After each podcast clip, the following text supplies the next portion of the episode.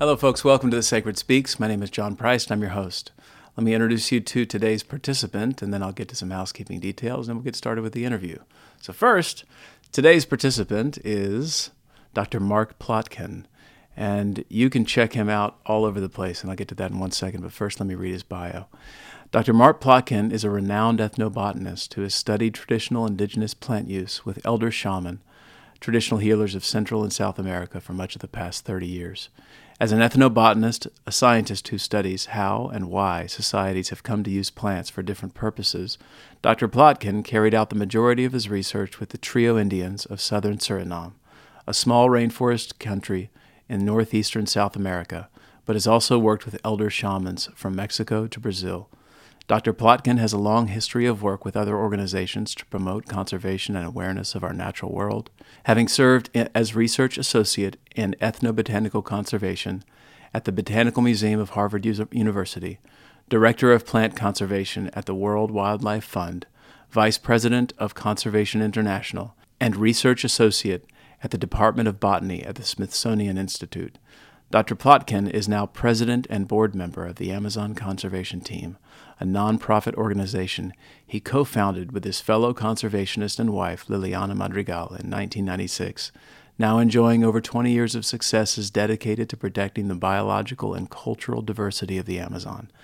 The Amazon Conservation Team has been a member of the United Nations Environmental Program Global 500 roll, Honor Roll since 2002 and was recognized as using best practices using indigenous knowledge by UNESCO, the United Nations Cultural Organization. And his breadth of knowledge is, of course, deep.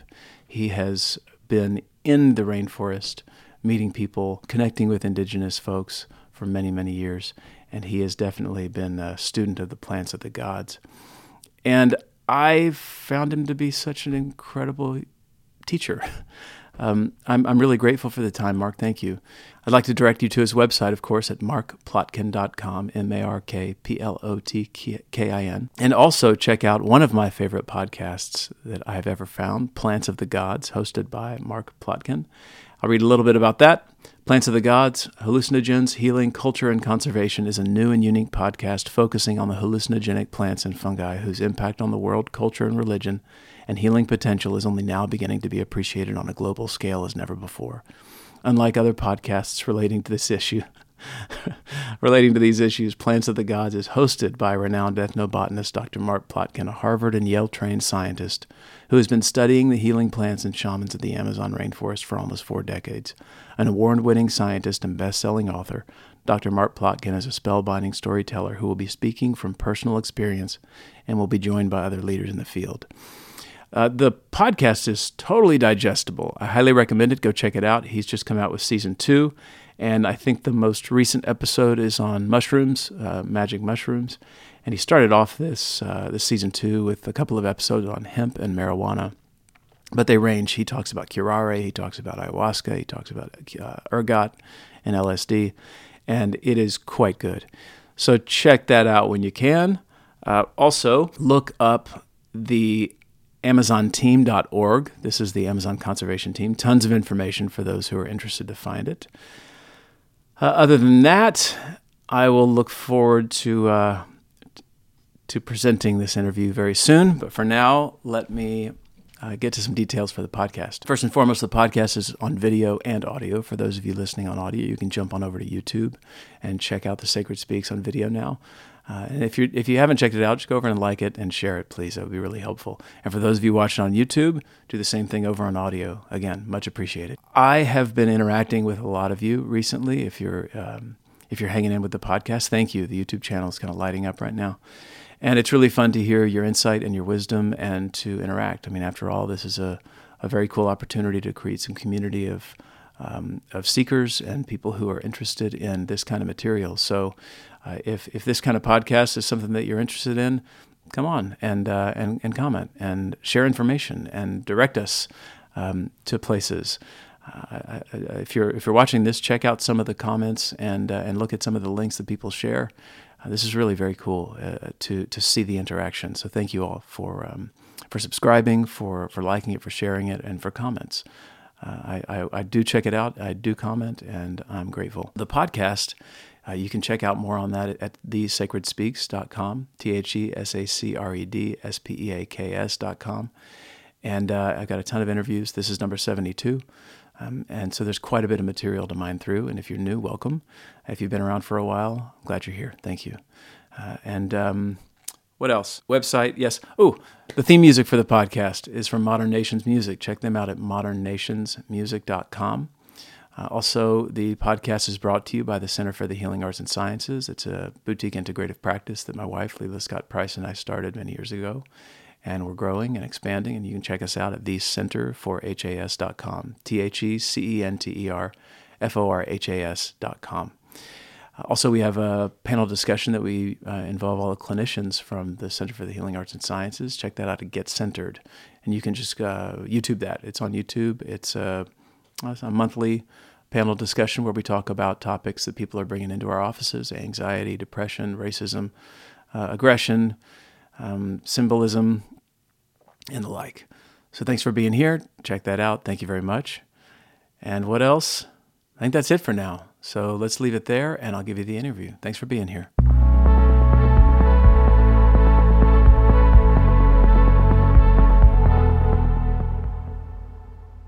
I'll begin by sharing that story that that brought us together. I was listening to your podcast, uh-huh. which we'll we'll talk about in a bit, and I I foolishly, I guess I need to learn this, but foolishly, I you started talking about ergot, and it was a great conversation. I sent Brian a message and I said, Brian, holy shit, do you know this guy, Mark Plotkin? This is incredible. and, and, then I kept listening, and within five more minutes, you mentioned Brian Muraresku.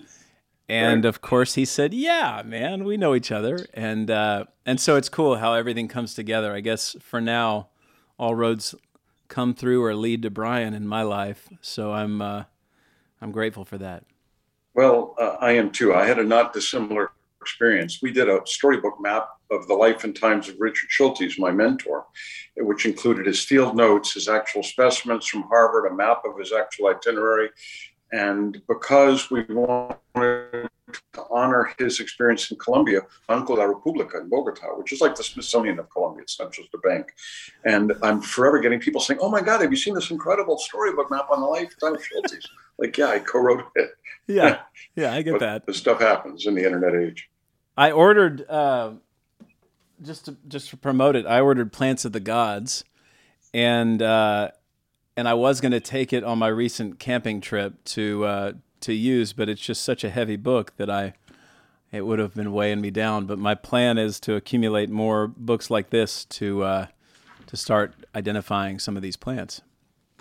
Well, it's heavy in many senses of, of, of the word. I, I, consider it the most influential book I've ever read because that's what got me thinking about plants and fungi as the basis and inspiration for culture, religion, history, art.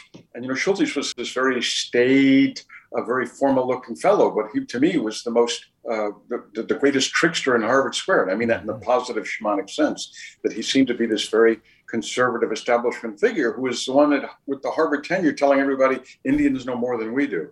You know, these drugs will expand your mind. And you, you compare him to Timothy Leary, who many people revere and many people don't.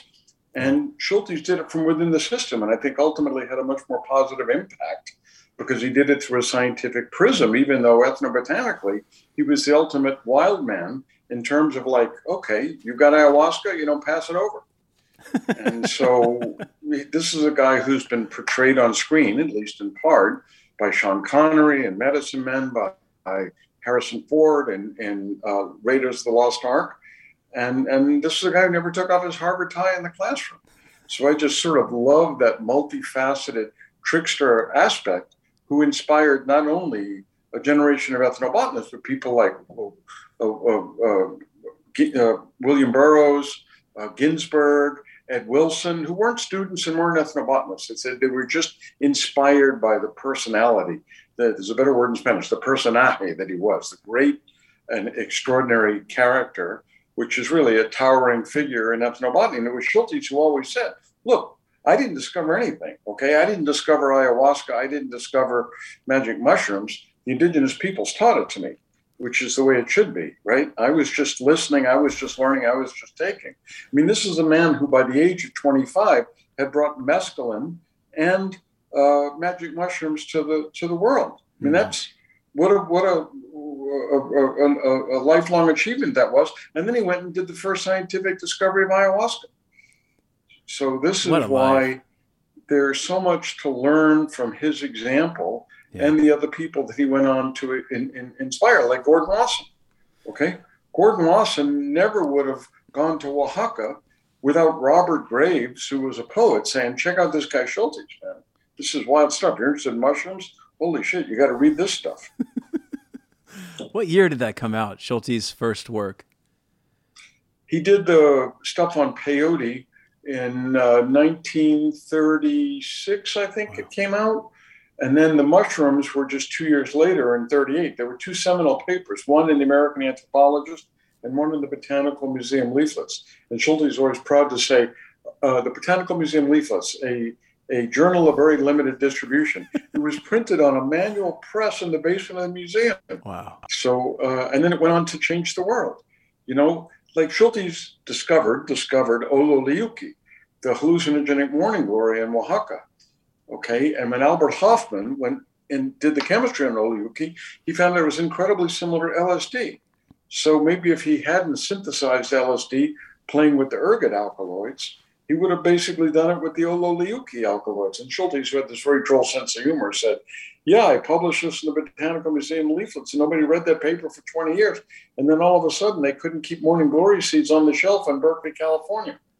Well, I'm assuming that's because in the late 50s, that's when that Wasson article came out, and that kind of brought things more into the populace. Is that totally? Well, yeah. Wasson, the Wasson Life article, which everybody who hasn't read should read, yeah. was essentially 1955, and there's a discussion ongoing in, in the psychonaut community, uh, in the ethnobotanical community, about if we're in the psychedelic renaissance, when did it start? Okay, when did it start? Was, was it Schultes in, in Oklahoma with peyote? Was it Schultes in Oaxaca with the mushrooms? Was it Wasson in Oaxaca with the mushrooms? Was it Timothy Leary in Harvard Square? You know, was it Brian Muraresku's great book? I mean, you know, years later, it's obviously all of these things. But what marks yeah. the start? So, I mean, we're living in incredible times. I mean, Michael Pollan's book is on the bestseller list. Totally. Brian's book is being read in divinity schools. You know, how exciting uh, that, that, the world is coming to realize what guys like us have been realizing for years, if not decades, or shamans millions of years, some would say. But there's a downside to this. And my pal Tim Ferriss pointed that out. Like, well, if all of us white guys want to take peyote, that doesn't really leave much for the guys in, uh, the, in, in, Texas and, and Oklahoma, uh, Texas and Mexico, or the native church all the way through the Midwest. So what we should be doing is taking San Pedro and leaving the peyote to the indigenous peoples for whom it's a sacrament. Well, that is uh, that was the question that came up as you were talking about that. Is the concern? There's a shadow side to this becoming. I saw two articles recently this week in People Magazine where it was a kind of celebrity figure. I think one of the something on housewife people people send me this stuff i'm sure you get sent this stuff all the time like, look at this shit they're talking about it in people right and right. so two people are talking about these transformative ayahuasca journeys and I don't I don't want to be like some kind of an elitist asshole, but you know, it is like, oof. What are your thoughts? I know. Uh, a, a, couple of years ago, there was a headline in The Onion which had a picture of a Kamsa shaman, which is a tribe that taught it to Schultes. And the headline over the picture was Ayahuasca shaman dreads another weekend of guiding tech CEOs to spiritual oneness. yes, that's right. Yes. right? Okay, so you think this is hilarious, this is satire. And then there was a goddamn article about a month ago saying Texio took ayahuasca, claims it was transformative experience because for the first time in his life, he finally understood Bitcoin.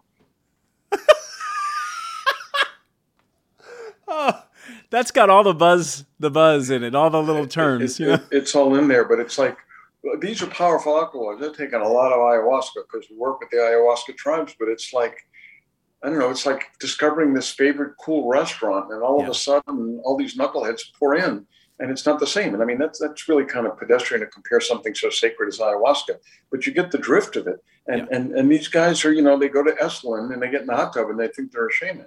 Yeah, right? yeah, yeah. uh, I uh, I did the commencement address, oddly enough, at a medical school about ten years ago, and I cited one of the the teachers, one of the great shamans of the Ingano people, and I asked him how long it took him to become a shaman. He says, "Well, in your years, I'm 92. I started drinking the Remedio when I was five. So he says, "You guys study medicine for three years and think you yeah. figured it all out." Child's play. Total. Which you're hitting on all the things I, I actually want to get into, but the this this reminds me of that kind of narrative, that that dual narrative in these kind of psychedelic structures where we have the Timothy Leary approach and the Aldous Huxley approach, and there seems right. to be.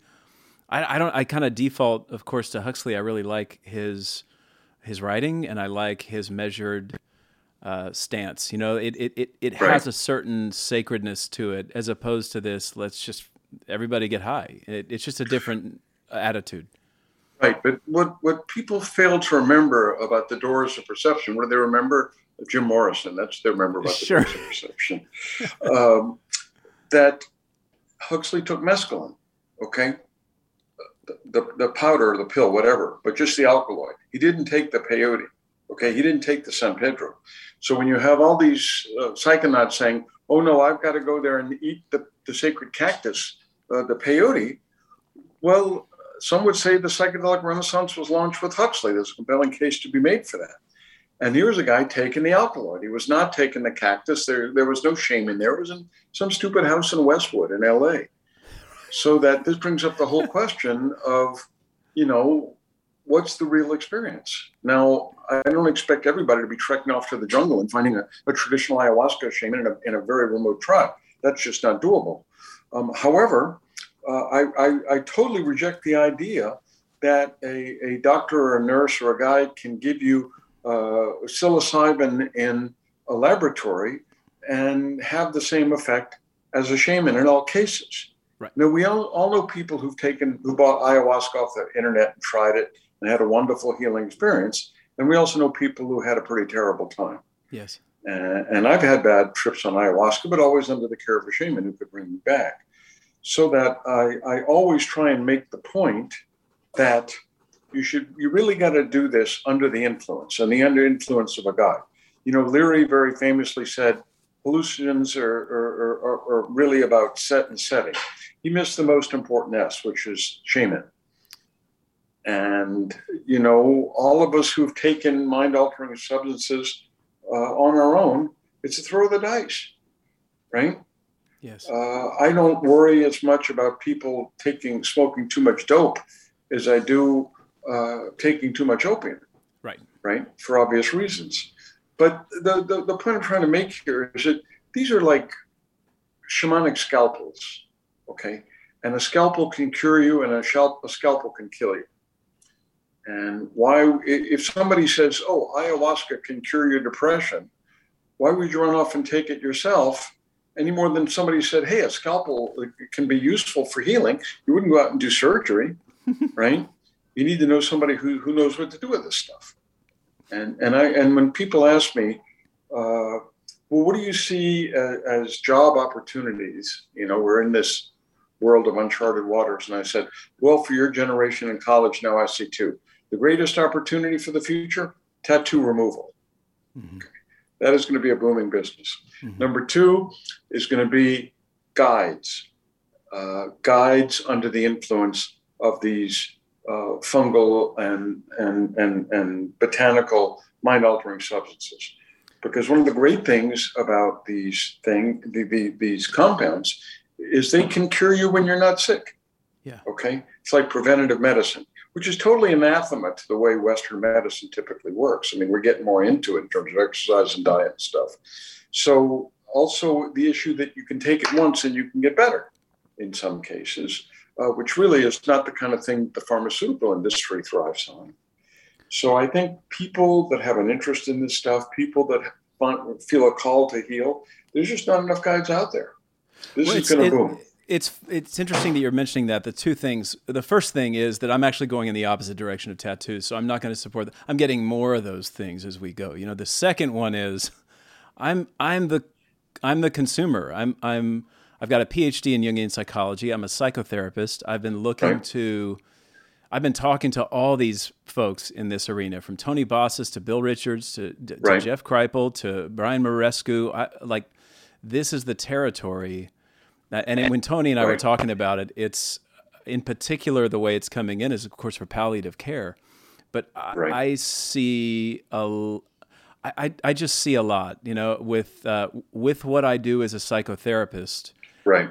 I notice that I feel bound uh, often by mm-hmm. certain, uh, of course, certain ethical issues because our culture is not set up to have these kinds right. of opportunities. And so, right. if I make a re- recommendation for somebody to go out and meet with somebody and do psilocybin, I, I don't, I don't know where to, I don't know where to put them other than you know My you got to go exactly. down to Peru, you know. So I'm certainly one of those people who is a consumer, and mm-hmm. Brian and I have been talking about this. Tony and I have been talking how to become a guide in our mm-hmm. culture that makes sense, right. where I don't need to have to jump over to something else. Um, so uh, you, have actually just summarized so much of uh, of what I wanted to talk about in thinking about our conversation today. But I want to back up and kind of start to be surgical about how sure. we get into this. So th- this actually gets to one of the first questions, which is, and maybe we should back up even further. Would you would you give us like a five or ten minute uh, ethnobotany 101 and sure. just help orient us in what that is in the first place for the listener's benefit? From the time our species arose, and obviously earlier, we had to figure out how to survive. So the immediate needs are going to be food, shelter, uh, water, medicine. Now, three of those come from plants. So, what ethnobotany is the study of the relationship between plants and peoples. Now, there's a reductionist view which says ethnobotany is about uh, scientists picking up their plant press, heading into the jungle, and working with tribal medicine. Uh, that's definitely part of it, and perhaps the most romantic and interesting and archetypal image. But uh, I think studying a, a, farmer in a cornfield in Iowa is ethnobotany. It's people mm-hmm. and it's plants. But the fuse is lit now. The Amazon is being destroyed faster than ever. Tribal cultures are coming in with into contact with the outside world faster than ever.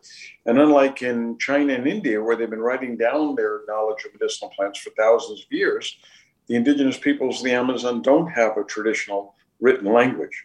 And so the race is on to save the knowledge and the plants because you you you can save one without the other, but obviously it, it's not the same. You can do high throughput screening where you set up a lab and run all the stuff, and is it good for diabetes? Is it good for cancer? Is it good for depression?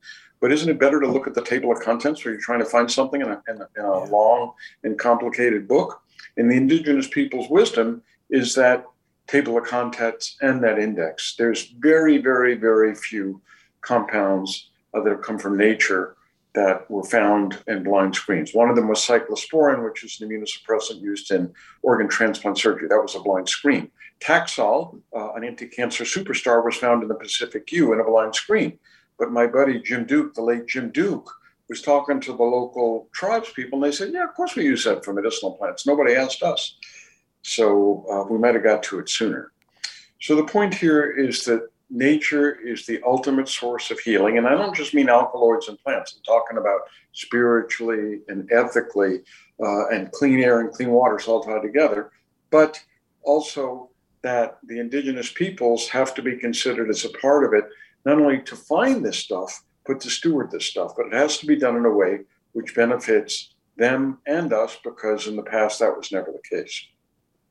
Well, and and uh, latched onto that, would you also speak a little bit about what you're doing currently with the Amazon Conservation Foundation, and then we can dive into specifics? Yeah, I'm an ethnobotanist by training, and I and my partner Liliana Madrigal, a Costa Rican protected area specialist, 25 years ago, set up the Amazon Conservation Team, AmazonTeam.org, to specifically address what we were calling biocultural conservation. In other words 25 years ago, 25% of the Amazon was in national parks. Uh, 25% of the Amazon was indigenous lands, but nobody was working with the Indians to help them protect their land, their rainforests, their rivers, and their culture. That is what we set out to do. And at this point, a quarter of a century later, we partner with over 100 tribes, uh, mostly Amazonian, but not solely in, in, the Amazon. We work with the Kogis, some of the most traditional and spiritual people in, in the world. They live on in, northern Colombia. And one of our key approaches is mapping, ethnographic mapping, where in, in revolutionary terms, we don't make the maps. We teach our indigenous colleagues how to make the maps. We teach them how to use the GPS. We give them the satellite imagery, but they make the maps. It's the ultimate act of empowerment. It's a mm-hmm. perfect mm-hmm. marriage of indigenous shamanic wisdom and 21st century technology. Okay, good. That's that's current. Now let's go back in time. So your book I have here um, was in 92, 91. What is it? Um, the That's my first book, Tales of a Shaman's Apprentice. Yes, here, and I'll That's it. I'll talk about uh, in the intro. Uh, so it is a mix of you know uh, sociology and anthropology and you know like Indiana Jones and like Jim Morrison and you know I, I, I again I cannot tell you how much I enjoyed reading this text. I thought it was so marvelous. I, I was breathing it, you know. I was like, uh, I went camping this past weekend, so I, I was in those spaces with you, and uh, it was pretty magical.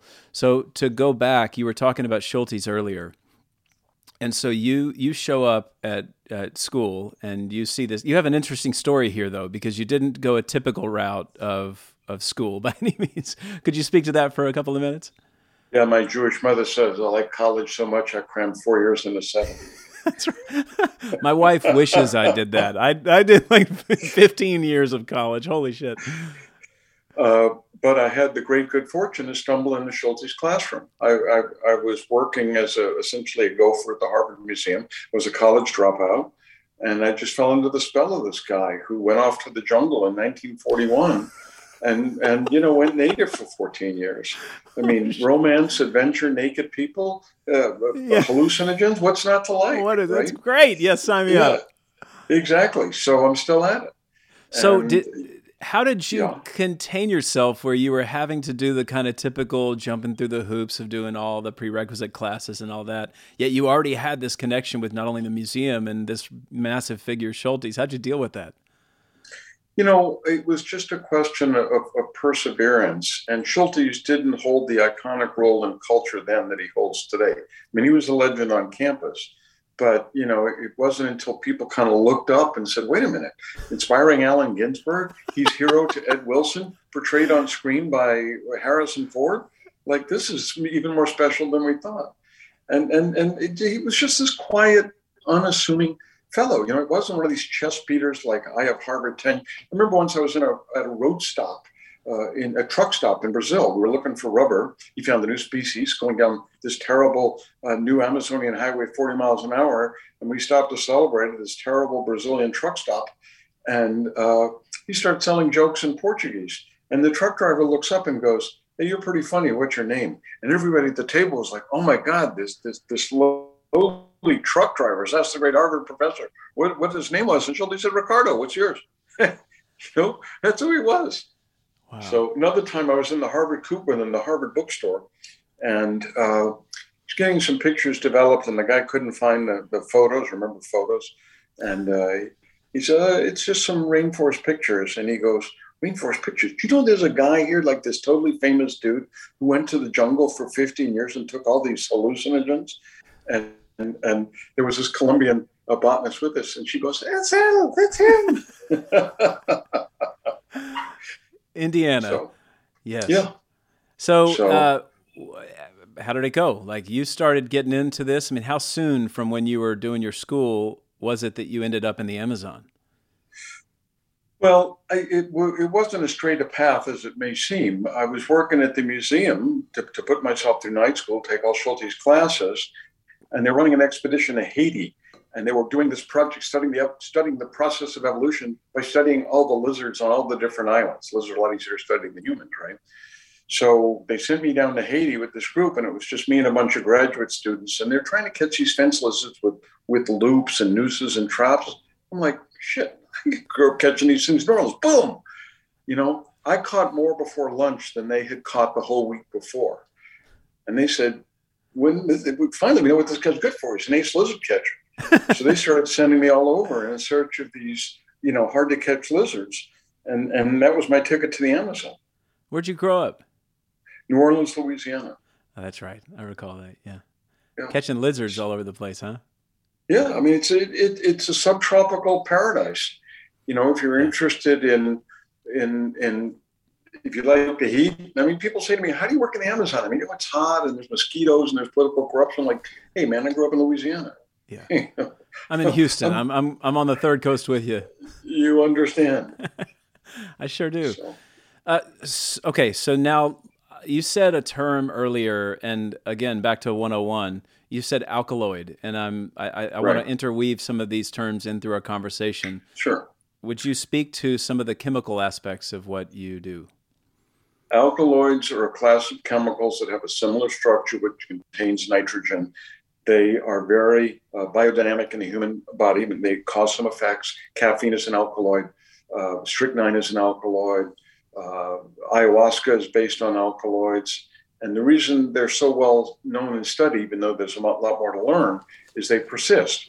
When we went back and looked at the uh, ayahuasca that, sh- that Spruce collected in the Amazon over 100 years ago, they were still active. When we looked at the uh, curare collections of Waterton from British Guiana over 150 years ago, they were still toxic. Oh. So this is why uh, alkaloids are a mainstay of their medicine and a mainstay of our medicine because we're able to collect them. And there's things in the Amazon which are much more ephemeral. For example, I could take you into the jungle and slash the bark of a croton tree with my machete, and the sap would come out red, and then it would turn orange, and then it would turn yellow, and then it would turn white. You know, there's some wild ass chemistry going on there. Okay. So a group called Napo Pharmaceuticals has developed a new drug for AIDS related diarrhea based on this compound because the indigenous peoples in the Western Amazon uh, are using this for diarrhea and, and other problems. But there's so much of what you talk about. So here's the the when we're staying on chemicals, of course, I want to talk about Western medicine and set up a bit of a of a discussion between Western medicine and more indigenous mm-hmm. medicines. Mm-hmm. And it, it, seems to me like what what Westerners tend to do is we want to go down to the forests and extract and bring things back. So we're right. miners, right? We mine the territory and bring it back over here. It, right. It it seems like everything would, would be better, right? If we could use that term, if we would learn from the relationship that the indigenous folks have with nature, plants, and I mean, although that cat's probably out of the bag, so I'm sure that's ultimately incredibly frustrating for you to be over here, over there, and the culture shock that um, that comes up as a result. I think part of the challenges of this type of work, when you're working with other cultures, whether it's indigenous peoples in the Amazon or wine peasants in France, is to be able to go back and forth and be at home in both. And uh, yeah, I mean, I wish that everybody who had a problem or wanted to experience it could go to the Amazon and take uh, ayahuasca in a completely traditional setting, but the demand's too great. Right. You know, you look at Huautla, the center of the of the mushroom cults, and you see all these gringos walking around with plants of God, going, "Now I want to try this. Now I want to try this. Now I want to try this." That's not exactly honoring the sacred, but you have to understand and respect their need for knowledge or healing, because Western medicine or Western spirituality yep. is not meeting their needs. There was a tweet the other day by a, a, a veteran who said, "How do we get people back in the church?" And and I said, uh, "Entheogens." right? Which, yes. Which fits in with Brian's thesis. And there was a great quote from a guy, an anthropologist who worked with the Native American church, and he said, uh, "The Indian goes into his teepee. No, the white man goes into his church and talks about Jesus. The Indian goes into his teepee, takes peyote, and talks to Jesus." Yeah. Why don't okay? we have religious so, experience? Right. And of course, the, the point of Brian's wonderful book, The Immortality Key, is we've lost that, that that was in Christianity, right? And, and that when you're not taking ergot with the little wafer, um, you're, you're, you're not seeing the blood on the line. Okay. And, and, but, you know, I, I don't want to pick on Christianity here. Uh, since Brian's book came out, they found uh, marijuana on an altar uh, near Jerusalem so that the, the, the, Jews were using these mind altering substances as well. Now, when you find marijuana on one altar in, in, in Israel, uh, or when you find ergot in one chalice in, in Catalonia, does not mean that, you know, at the Last Supper, right. that the Holy Grail was full of ergot. But I, I, you know, I just reviewed Brian's book and I pointed out if this is true, and the only way to prove this is to search for the Holy Grail, which is the Holy Grail. Carl Ruck has a different theory. Carl Ruck's talking about all the mushrooms that were in all those uh, you know, all, all you know, he's got Christ or Christ-like figures doing communion with mushrooms, and the fly agaric is the uh, right. Well, you know, people said uh, Ruck's thesis would never be tested, and then Brian came up with the chalice. it's radical, right? So, so Ruck is is living the good life, and that, all these people who dismissed him, and he proved to be an ethnobotanical Cassandra he's humble about it too. He's got a nice kind of uh, humility. When I was really propping him up and saying, "Man, you you know you're right," and he's like, eh, "You know, it's really nice to see." Well, he's had a long time to digest it. I only met him once at the inauguration of the Wasson Library at Harvard, and you know he he struck me as a as a brilliant guy, and time has proven him right. Yeah. I mean, it's nice to live long enough to see that that when everybody said you were full of shit, they were wrong and you were right. That's right. I, I, yeah, I spoke with him post heart surgery, and he was just mm-hmm. as. Uh, I mean, he sent me five PDFs of books he's written in the last few years. I mean, the guy's mm-hmm. just a mm-hmm. literary fountain, just still coming out with all this stuff. So, um, okay, well, let's back up. Can we can we do that? Can we look at? I love that you brought spirituality into it because I definitely want to get to that. I'm very interested mm-hmm. in the mm-hmm. religious and spiritual nature of the indigenous communities in South America. But can can we explore Western medicine and Western spirituality, and then compare that or look at it in relationship to the indigenous folks? Sure. I, I think that we have lost a spiritual aspect. Uh, you could say it's because we don't take mind altering substances in church or synagogue or the mosque. And remember that all religions uh, have some sort of mythological aspects. Moses talking to the burning bush or Muhammad ascending to the heavens on the magic steed. And ethnobotanists would say, "Yeah, I know where, where that happened, how it happened, what they what they took to make it happen." Yes. Uh, some would consider that a sacrilege, and so I, I, don't want to make it seem too dismissive. Like either you agree that uh, Muhammad took uh, ayahuasca, or I don't want to, I don't want to hear from you. Uh, people do have spiritual experiences with no drugs.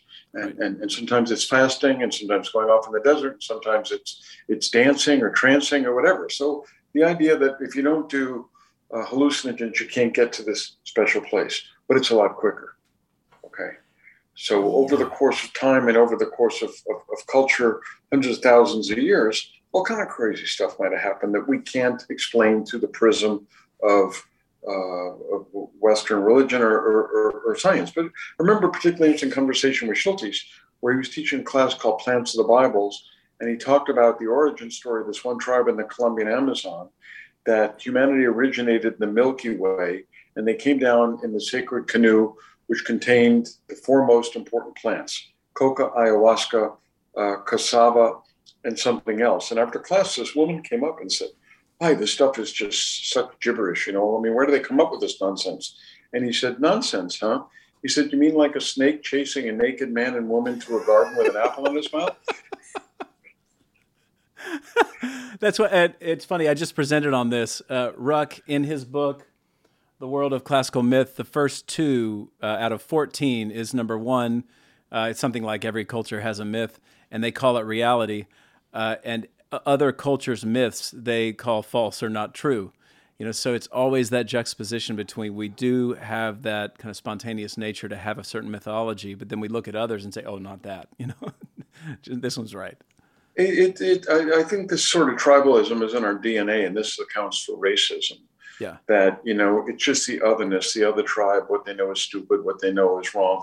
I work a lot with the trios in Suriname, and I started working with the trios, the Southwestern trios uh, which is where most of the book is set. And then when I went to the Northeastern trios, and the same tribe, different sub-tribe, different village, and they're like, man, those guys are thieves. They're going to steal you blind. They didn't even talk Trio right. I mean, what a bunch of losers and crooks. And I got over there, they were just as nice as the other people. Then I went to work with the trios across the border in Brazil, and they're like, dude, you got to be careful with those trios, man. They're just a bunch of bumps. And this said to me that, you know, we're, we're just kind of born and bred to be distrustful of the religions, of the people, of the colors, of the belief systems, and and, and most of this is nonsense. You know, well, most of this is nonsense. It's it's interesting to me, and this is probably the romantic side. I know it is of me that that says, you know, when these substances, in particular, the entheogenic substances, they get to use kind of westernized language, the ego's out the door. Right. And and so we that thing, that differentiating thing inside of us, that organ of orientation that says, you know, you and me, it goes away. So you would think on some level there would be this kumbaya harmony, but in fact, through your book, there's a lot of there is a lot of war. There there were a lot of really shady things, and in particular, the competition amongst shaman where they're fucking with each other, and you know, Totally. you're like, Totally. What's, what's happening? Yeah, yeah. No, I was working with a, a, a shaman in Oaxaca, and the, the great shamans of the Mazatecs are basically women. Uh, there's only one other group that I know that, that to be true in, in the world, which is the Shipibos in the Peruvian Amazon. Uh-huh. And I, I said to this woman, I said, "Look, I'm really interested in diabetes. I'm Jewish, a lot of diabetes in my family, my religion. Uh, do you know anything for diabetes?" And she said, "Sure." And I said, "Would you be willing to to share with me?" And she said, "Sure, but on one condition. One condition." Sure. What's that? She She's don't tell that shaman next door. She'll steal my secrets. like intellectual property rights, Totally. compensation. You know, it's like no, you know, just don't don't don't share it with that the tone of her her, her thing. So it's just it's just the human condition, you know, to, to, to, to be a bit suspicious, to look down on other people, to not want to share with other people, and at the same time, you know, there, there's this empathetic impulse in most of us. So you know, it's like Walt Whitman. I contain multitudes, man. That's just Totally. embodies that. Well, and this is what uh, my, my friend Jeff Kripal has talked about publicly, but we've also talked about it um, in different spaces.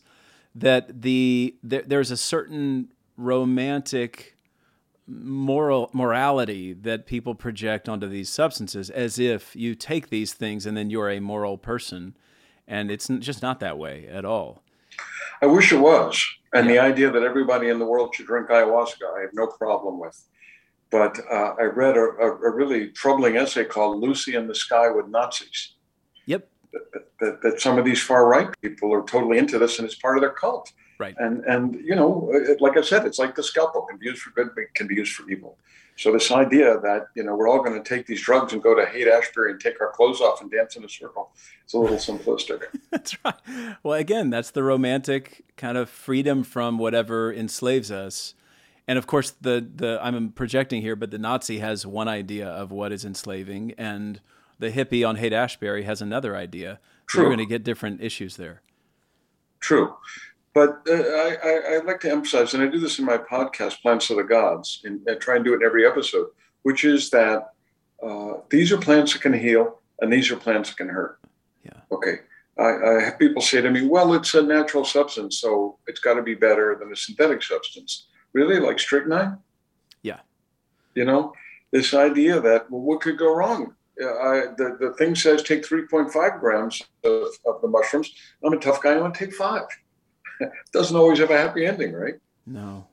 Yeah, except I do like the if if you are in a community that is mindful of something like integration, Right. and and but we do this in psychotherapy. I mean, somebody has a trauma and it's how you integrate or work through the trauma, which is why a guy like Bill Richards would say there's no such thing as a bad trip when you are able to explore it in a safe container, which I don't know, I I guess that's our modern day um, that's our modern day interpretation.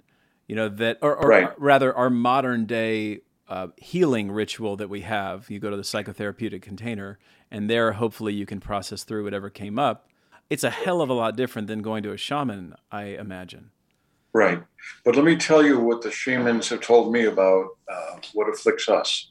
They, one of the guys said to me, You know what kills white people? And I said, No, what? He says, Worrying about worry. Yeah. Okay. Stress. What's the cure for stress? I mean, uh, you know, I'm not a physician, I'm not a psychotherapist, but I haven't run across a cure for, for stress in Western medicine. And he said, he explained to me, he said, Look, he said, this is what trauma is.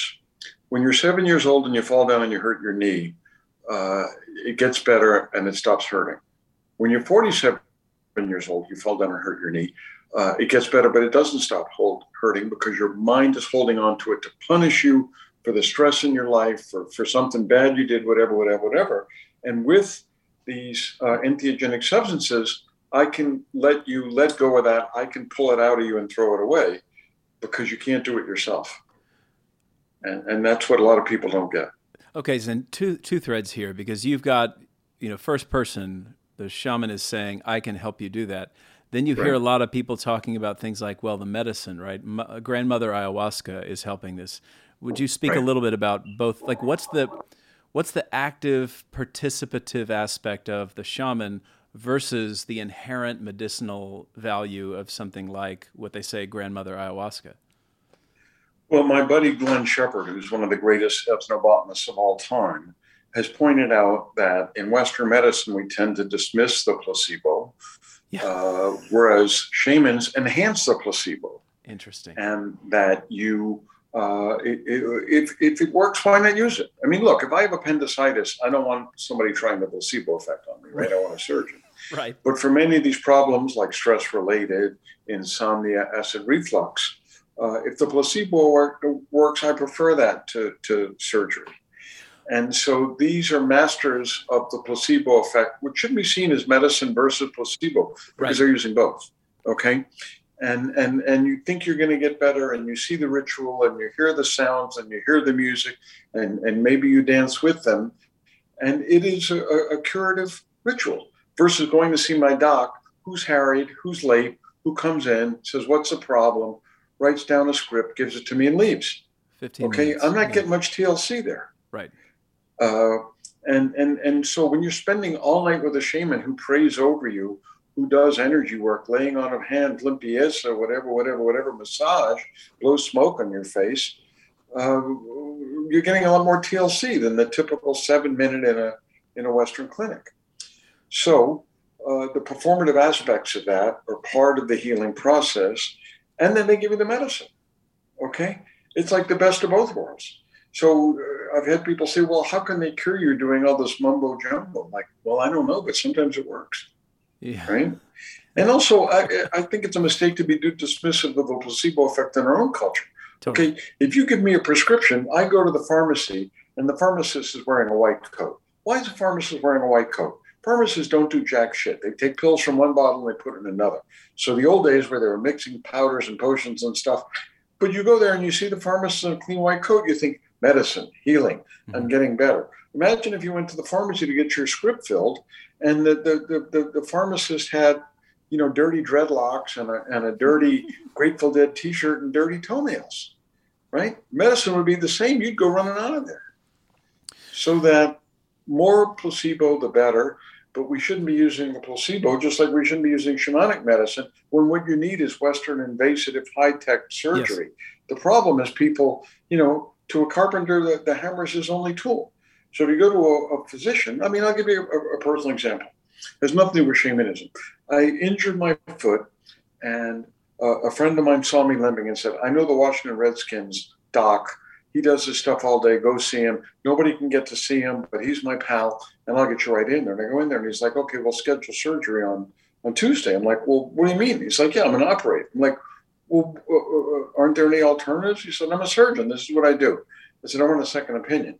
And a couple days later, I was drinking with a friend of mine who was a trainer, and he said, "Take off your take off your shoe," which I did. And he said, "You're plantar fasciitis." He says, just let me tape it. You'll be fine. I mean, in severe cases, more more uh, right. in depth type of stuff is done. But he taped and I got better. Now, who would you rather be treated by? Who would you rather be cured by? Right? If, if you're a hammer, right, everything's a nail.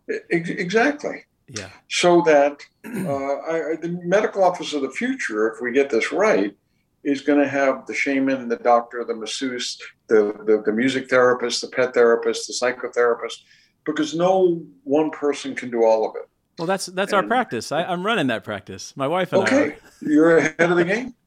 But yeah. uh, the the problem is these guys don't know anything about right. other systems of medicine. I've never had a physician say you really need to see an Ayurvedic physician for this.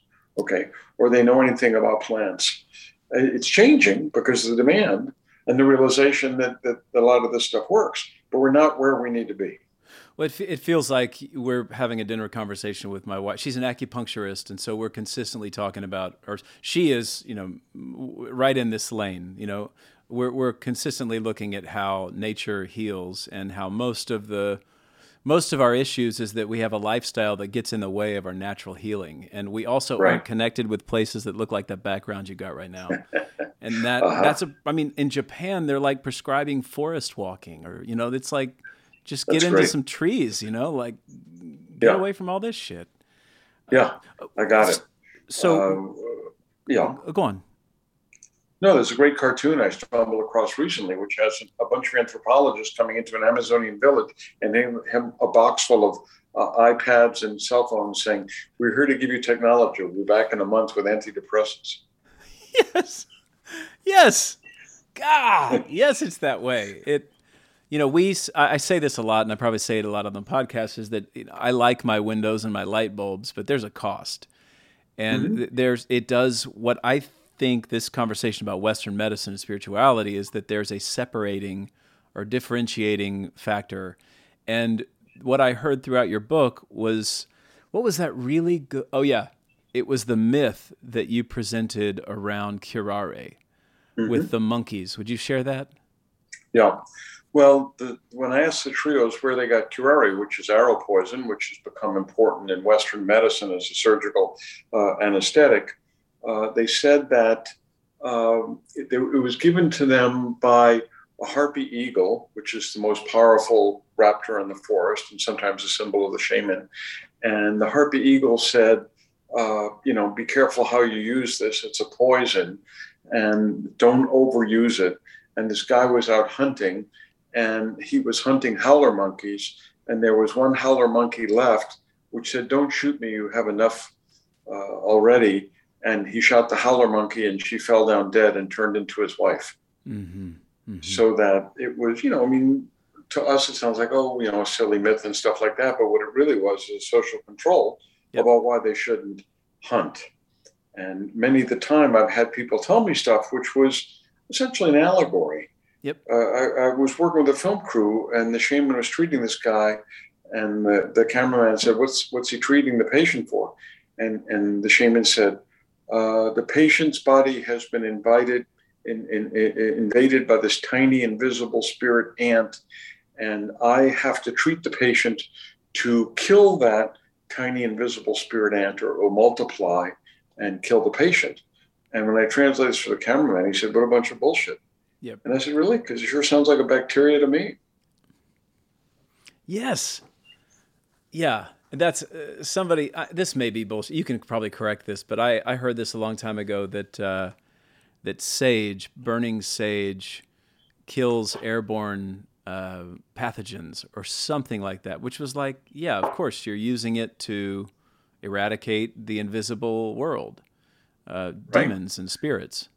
But all of these herbs have essential oils, and essential oils are antibacterial. So when you see those people with the, the plague doctors from the Black Death in, in medieval Europe with these big beak masks, the beaks contain flowers. Flowers have essential oils. Essential oils kill bacteria. Bacteria cause the Black Death. So this is another example of us in 21st century high-tech society thinking, what a bunch of primitive nonsense. What elitist shit. You know, we're just superiority all over the place. It's such inflation. Yeah, well, we turn out not to have all the answers, it seems. Yeah. uh, okay, Western spirituality. What do you mean when you say that? Well, we were all raised in some religion, almost all of us. And then it, does it speak to us? I mean, there's declining attendance in, in synagogues and churches and mosques all over this country. Every year they seem to be closing churches in Rome, which is the epicenter of Catholicism, because people aren't going. Well, why aren't they going? Is it because they have Game Boys? Or is it because they have big screen TVs and want to watch sports? Or is it because this stuff doesn't speak to them in the way that it used to? I think it's some combination of all of those. But all of us who've had experience with these mind altering substances have had spiritual experiences. And if you read uh, Fantastic Fungi or see the, the film, you know, this fabulous documentary, Great film. uh, many of the people who take uh, psilocybin once say it was one of the greatest experiences, if not the greatest spiritual experience of their life. So this is where they came up with the term entheogen, releasing the God within. And this doesn't argue that that, that you know we should all be taking uh, trips on hallucinogens and not going to church.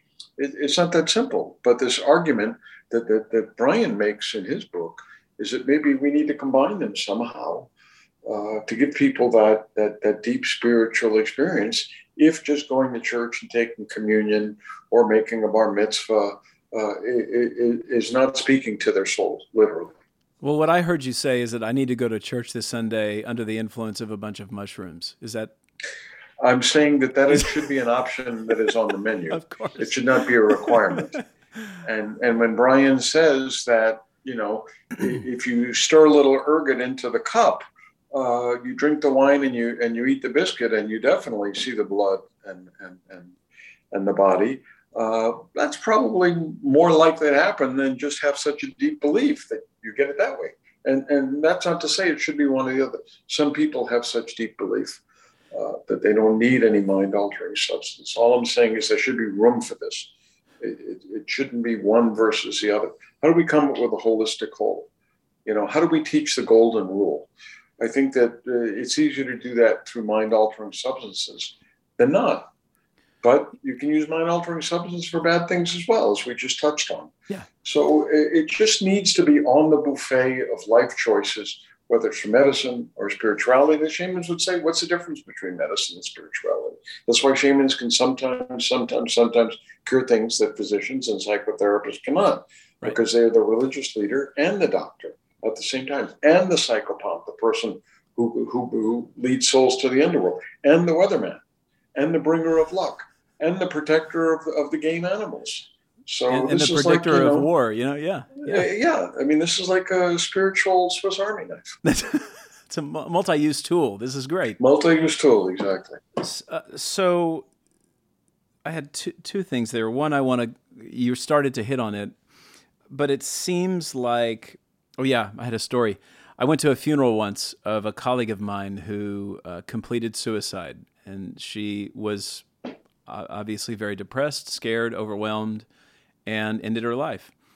And I, I went to the service with my wife, and the the was a Christian, not I can't remember what kind, you know, Church of Christ or something. And the the person didn't mention the priest or the pastor didn't mention suicide once, but what he did say was, "Don't ever look within, go to the book." And I think that's a fundamental difference where where many are taught to go look outside at this kind of intellectual, literary, like it's written down, even though it says don't uh, worship false idols, but something kind of feels like an idol there. And what what happens, I think, in whether it's Eastern medicine or it seems like indigenous medicine, is it, the imagination is not relegated to something that's epiphenomenal, some kind of like the imagination as some consequence of a, a network of neurons, but that the imagination is actually something that's fundamentally human. So subjectivity is immense, and so one's experience of uh, of their reality is kind of the, the the the mode or the the area or arena in which something is operated upon. So can we can we also now venture into uh, we've talked about Western spirituality I wonder if you could share some stories or ideas about what indigenous, in particular, of course, Northern Amazonian indigenous spirituality looks like, feels like, acts like. Well, people say that taking these types of substance allows them to be in touch with the cosmos, whether it's the spirit of ayahuasca or the spirit of the river or the spirit of the trees. I was with a shaman from Suriname in Malibu, of all places, and we are uh-huh. just taking a little hike and he goes, Look at that stuff. That's good for your knees. And I said, No, it's not. And he says, Yeah, that's good for your knees. And I said, You've never seen that plant before in your life. That does not occur in Suriname. He says, I'm a shaman. The plants speak to me. Yes. Like Okay. So they're listening on a different level than we are and they know things that we don't. Doesn't mean they know everything. No shaman I know can cure everything, but they can cure things sometimes that we can't. But getting back to the point of spirituality and looking within, looking without. Look, I'm a Jew. My ancestors wrote the Bible. Okay, it's a great book, lots of great lessons. Yep. It speaks to a lot of people on a very deep level. People have been healed by reading the Bible and following the lessons and so on and so forth, but not everybody.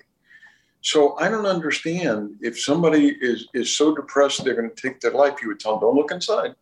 Okay, mm-hmm. the Bible has all the answers. The Bible doesn't have all the answers. Neither does looking inside. Neither does ayahuasca. Neither does opium. I think we should have all of these things available in a way that benefits all of us as much as possible.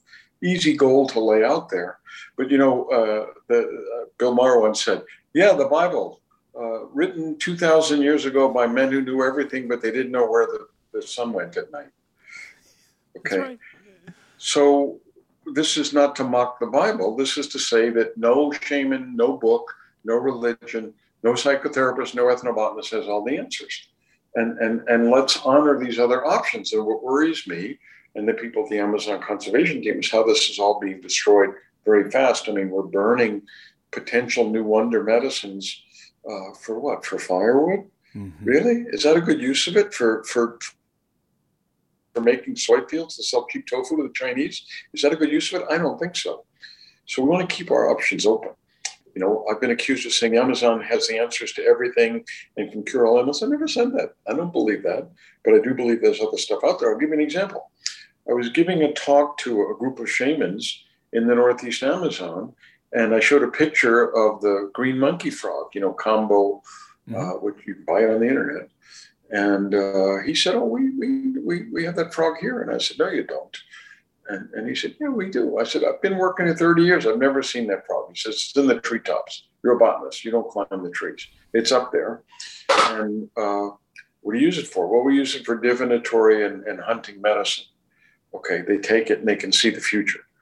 Uh, wild stuff. But this has been reported time and time again with kambo from the first accounts by Peter Gorman, the former editor of High Times, who I'm proud to call a friend. And uh, I said, Well, I've been here 30 years. Why didn't you ever tell me that? He said, Well, you've been here 30 years. You never asked me. Okay. True story. And he said, And we have another frog that we use for the same purpose. Now, the way things work in nature is, you know, uh, Banisteriopsis caapi is the classic ayahuasca vine, but you have other species closely related, which have the same compounds in it. So I found out what this other frog was. It wasn't even the same genus, and it didn't have the same hallucinogens in it. The point here being that people think, okay, we've got ayahuasca, we've got mescaline. Um, we don't, we, you know, we can burn down the rainforest. We got it all. We don't have it all. There's right. other stuff out there. What are your thoughts about what's happening with DMT currently? You know, I, I don't wander into the legal field. I don't wander into the business field. How do you compensate people and stuff like that? You're talking about companies going public to the tune of $3 billion and, you know, what should be legal, what shouldn't be legal. Uh, I'm a conservationist and my, uh, my um, interest is making sure that the stuff's protected, the cultures are empowered to protect themselves, protect the forest, protect the frogs, whatever else patent issues, uh, dosage issues.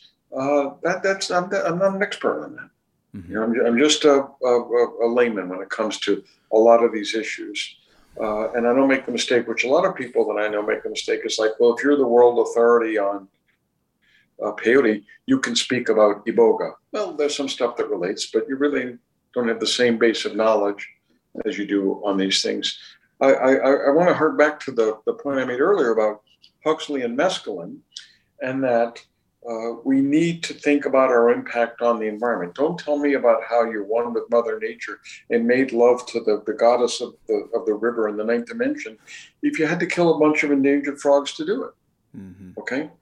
Let's focus on what's renewable, sustainable. Let's think about giving back. It's not all about you. That's supposed to be one of the lessons of these things, right? It's all connected. We're all one. Be nice to Mother Nature and then they're pulling stuff up by the roots.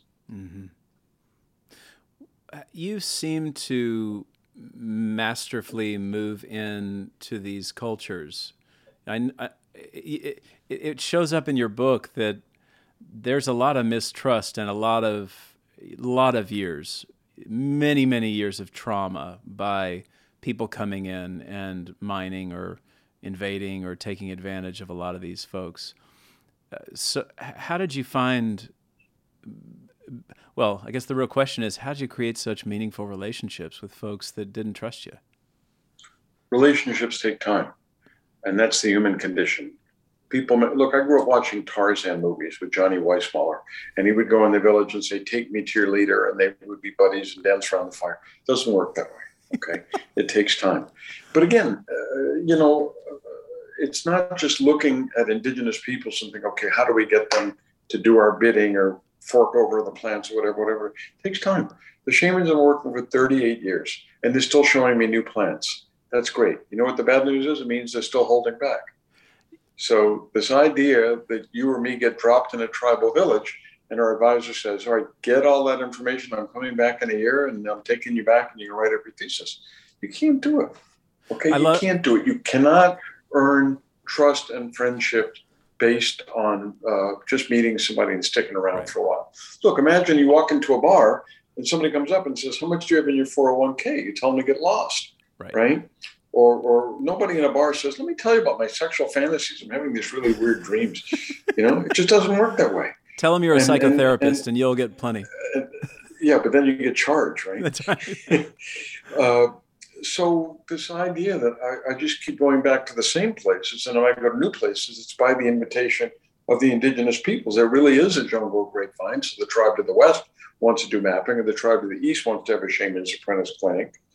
Uh, that's really the way to earn trust, gain trust, and build on that trust. There's no formula where you walk in and give them an iPhone 10 and they'll tell you the cure for diabetes. Right? I, I, am reminded of that story you shared, and I, I I'm going to mess up the tribal name. Starts with a Y and you you went to meet the scary medicine man that ended up being a, a friend. It sounds like, um, where it was the scene where you were asking for plants and he wasn't giving up anything, but then you started to say, "Tell tell tell that." Yes, that was the, the, the shaman of the Wayanas who turned out to be uh, a classic threshold guardian you know, threshold guardians. I mean, it's like the, the guardsman in The Wizard of Oz when Dorothy yeah. killed the witch. She thought the guardsman would kill her, and they became relics on one knee saying, Hail Dorothy. Yep. And so here was a guy that everybody was scared to death of, uh, that he had supposedly killed the shamans of the next village uh, in a dream. Uh, it was really quite scary. They, they made me come in their house and lock the door and stuff like that because his spirit was roaming the village. And when I got there, I, I, met the guy. I mean, he was he was one of the most frightening characters I ever met, and I knew I just had to work at, at, at building trust with him. So I spent a lot of time in the bush with him. He, uh, you know, wouldn't share anything, and everybody said he's the man. He's the man.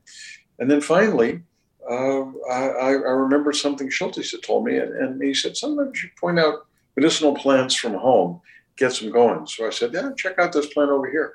And he says, yeah. And I said, we use that in the States for toothache. Well, this was BS because the plant doesn't occur in the US. He goes, huh. And then another one, I said, this one we use for earache. And he said, mm. and then another one, I said, we use this for uh, aching knees. And he said, no, everybody knows that's for skin infections. Okay. So that, that just kind of broke the ice. Mm-hmm. And, and, and got him going. And, and we became friends after that. He became a great teacher and a mentor but you know it, it, the, the, the, typical white american you know you want to get there you're, in a hurry you need the information you think it's all transactional you know if i just give this guy enough flashlights uh, he'll he'll do whatever i tell him uh, that's not human nature. Mm-hmm. no it's not. But it makes me think about how uh, how important the relationship the relational dynamic really is and it, it brings up this question and I, I just had this thought about i forget where i read it but it was either in one of ruck's books or Armin Hillman they were talking about lying in, in greek in ancient greece was mm-hmm. very different than we view it and that occurs to mm-hmm. me in these communities lying is not viewed in the way that we as westerners view lying i mean it's more of a kind of social gatekeeper you know like i'm just right. telling you what you need to know and it's not lying i'm just not you're not ready. You're not initiated. You're not a part of the community. You know, in New Orleans, you have a lot of great storytellers, and and and, and lying is part of that, right? Uh, just uh, exaggerating and, and, and telling a good story and maybe changing the punchline to make for a better story. So that um, uh, this idea that all lying is bad, you know, lying is a way we don't hurt people sometimes. Oh, I didn't see your email or I wrote you back and it must have got stuck in your spam filter. So there, there's you know there's lies with a small L and lies with a big L. Big L, yeah. And and it's, it's like you know fiction. Uh, how can you teach people through fiction? But some of the greatest lessons through fiction or through movies or stuff like that. So this idea of what's the truth, and then you look at Rashomon, and you've got seven versions of the truth, and everybody saw the same thing. So that uh, I, I, just like this idea of, of, of storytelling as a way of teaching instead of saying it's got to be a scientific paper in technical mm-hmm. terms or you're not teaching anybody anything. that approach I, I, I reject. What are your thoughts? It just uh, occurs to me. What are your thoughts about what's happening in the U.S. with COVID? Well, I, I put out a tweet the other day and said, "Can someone explain to me why Americans don't get polio anymore?" You know, I mean, I'm from the polio generation. My mother was scared to death, and then fortunately, when I was a kid, the, the polio vaccine came out. And the, the, idea that vaccines can never hurt you is, is too simplistic. But when you look at the record and you look at the politicization, it's ridiculous. This isn't about politics, this is about human health. And I, I have the impression a lot of people who are telling people not to get vaccinated are vaccinated. Mm. Now, I'm, I'm not a public health official or a politician, but I don't see why human health is uh, a political issue. You know, uh, doctors on the battlefield, whether it was in the trenches in World War One or, or whether it was in the Middle East, you, you, you're not supposed to ask the patient, are you a Republican or Democrat? Right. You know, you're supposed to be helping sick people. It's immaterial. So I, I, regard this whole COVID thing sort of like I regard environmentalism, which was never a political issue. I mean, what people need to remember is environmentalism was invented by a Republican, Teddy Roosevelt. Right. Okay. The second greatest environmental president we ever had was another Republican, Richard Nixon. Dangerous Species Act, Marine Mammal Act. So why is this a Republican or a Democratic issue, whether you get vaccinated or don't get vaccinated? You know, and and so uh, COVID is teaching us a lesson, which is it's not nice to screw with Mother Nature. Yeah. You know, whether you believe the, the escape from a lab story or whether you think it came from a bat or a pangolin, it's screwing with Mother Nature that causes. This is a conservation story first and foremost. Stop cutting down the rainforest. Stop jamming wildlife in fetid conditions in markets because uh, bad stuff comes from it. And that was my read on the monkey story that we talked about earlier. You know, you're you're you think you're you're you're killing something out there, but it's something that's related to you in a deep way. And there's a it's a cautionary tale about um, you aren't aware of the kind of devastation and consequences that you're bringing about that will inevitably affect you personally, but you're imagining on some level it's something other. Back to that other thing we were talking about. I got to say, it reminds me of that book, Everything I Need to Know I Learned in, in Kindergarten. Kindergarten, sure. Right? What, what, what's the lesson here? Don't make a mess. Yeah. Okay. Be nice.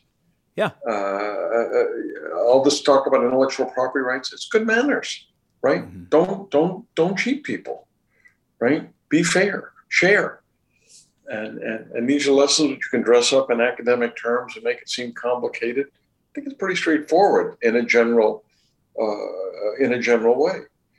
You know, don't destroy Mother Nature because Mother Nature is going to be here long after we're gone. Yeah, and she gets pissed and she takes her revenge, of which yes, COVID is one example. Yeah, you know, yes, she does. Um, okay, I want to be able to let you talk about where you want to direct people and any other kind of slender threads that are hanging out that we need to tug on. Any stories or thoughts that occurred to you throughout our conversation? Yeah, just two things. One is that I have a podcast out. It's called Plants of the Gods. We just launched the uh, second season, which focuses on cannabis. First issue is How Cannabis is American as uh, Apple Pie. Great episode. I listened to it twice. Thank you.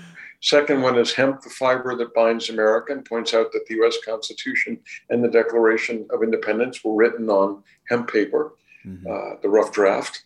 And the third one is called Jews, Jazz, and Joints Marijuana and the Invention of Jazz in New Orleans. So, the whole point of this podcast is to give uh, the perspective of an ethnobotanist and how living with people whose whole lives are based on plants, you know, food, fiber, uh, weapons, hallucinogens, uh, has provided a different perspective. And then used a very Schultesian approach. Schultes would always say that the problem with history is written by historians, some of whom can't tell a palm tree from a pine tree. Mm-hmm. And that is why it's often overlooked. For example, in the episode, The Ethnobotany of Warfare, I pointed out that the, the, the uh, American Revolution was not fought over tea and the Boston Tea Party, it was fought over tall timber because at the time there were no composite materials. So that the British needed the tallest, straightest trees in the world for their ship masts. He who controlled the biggest, tallest trees controlled the oceans. He who controlled the oceans controlled the world. And so the Americans realized that the British had cut down all their tall trees and that we had the white pines, mm-hmm. and that they were mining the colonies for those white pines. And the Americans realized correctly if we took control of those resources, we could rule the world, and which we did. And we built the, the Navy, which basically, uh, you know, beat up beat out the British Navy.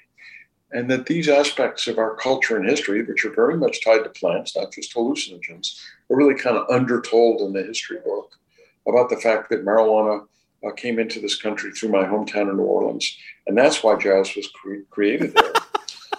and and that people don't realize this. I mean, I've read many history books on jazz, and they just don't get into this uh, this part of the story. So that Plants of the Gods is talking about how we have, need to have a newfound appreciation for how these plants and fungi and frog thing got us where we are, and what's the future going to be, and why that uh, involves conservation. Because conservation is not about plundering Mother Nature for the next hallucinogen or cure for cancer, whatever. Mother Nature uh, needs to be stewarded well. And that a better appreciation of the utilitarian aspects of Mother Nature should give a better appreciation for the ethical and spiritual aspects of conservation, which all of us who really care about these things and done a lot of these entheogens typically get, but not everybody does. Well, and that brings up this last question that I really wanted to get to, which was what what's the deal in your estimation with the Western prohibition on substances? Because through your podcast, you continually say something like, "All cultures, all throughout time, everywhere, try to alter their state of consciousness." So what's the yeah, and, what's the rub? Andrew Weil, uh, who was actually a student of Schultes, that a lot of people don't realize, uh, said that uh, uh, everybody everywhere likes to alter their consciousness somehow and that kids, five year old kids, will spin in a circle until they're dizzy and fall over. That's what they're doing. That's what that's all about. Yeah, we. Okay. When when Muhammad outlawed alcohol, uh, the, the the Muslims moved into hashish. Mm-hmm. Not all Muslims, but this is the thinking, and and and one of the ironies is when uh, Islam outlawed alcohol. The greatest physicians at the time were these Muslim physicians and they invented the distillation process so they could distill wine down into something which is smaller and more efficacious, which is the invention of hard liquor. So that, ironically, these people who prohibited the use of wine, who had a hand in inventing wine, uh, ended up creating distilled alcohol. These sort of unforeseen uh, things that come out of this stuff. But we all know that stuff like tobacco and alcohol, which we kind of think of, and not really a problem yet. It's dangerous and addictive, but you know it's legal. Um, mm-hmm. But you know, marijuana, I've got to be careful there.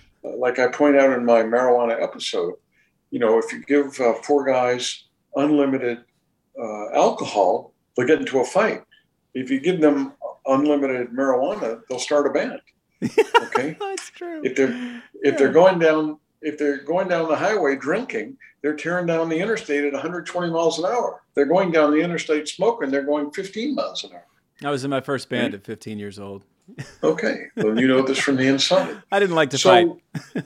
but how can we learn from the examples of alcohol and tobacco, which are highly addictive mm. and dangerous in excess, as we move towards uh, as we move towards as we move towards potential legalization?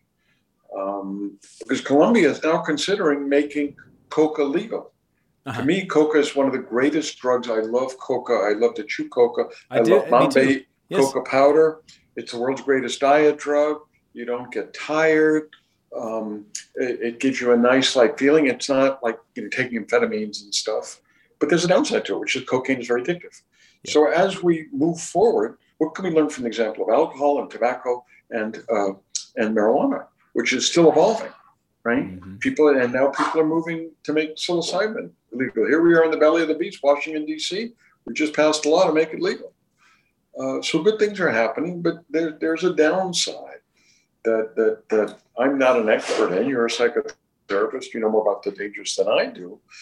But again, it, it, it, it's a double-edged sword. But we want to make this more available to people on an as-needed basis, but in the hands of people that know what they're doing, and not think that oh, you know, opium, it's a natural product. What, what, what could be the harm in that?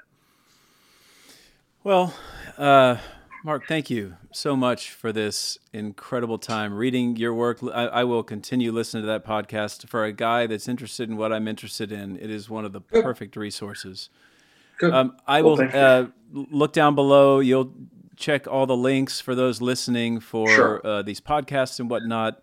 And um, and I'll probably include a number of links to some of the papers you referenced too. Good. Um, thank you. But thank you so much.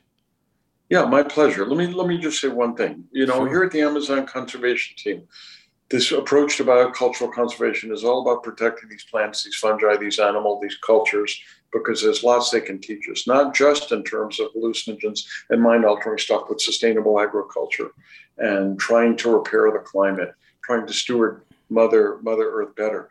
The, what, what, what many fail to realize is conservation is not about protecting endangered species. That's a small part of it. It's about protecting ourselves. It's about better medicine, industry, agriculture, spirituality. That's the holistic approach. And that is ultimately what, what will succeed or fail, not a reductionist approach like, oh, this guy's got a magic frog. Let's bring it back to the lab and too bad about you know climate change right. and frog extinction and indigenous people losing their lives. The shame and sake. It's all connected. I believe mm-hmm. that. Well, thank you. Okay, thank you.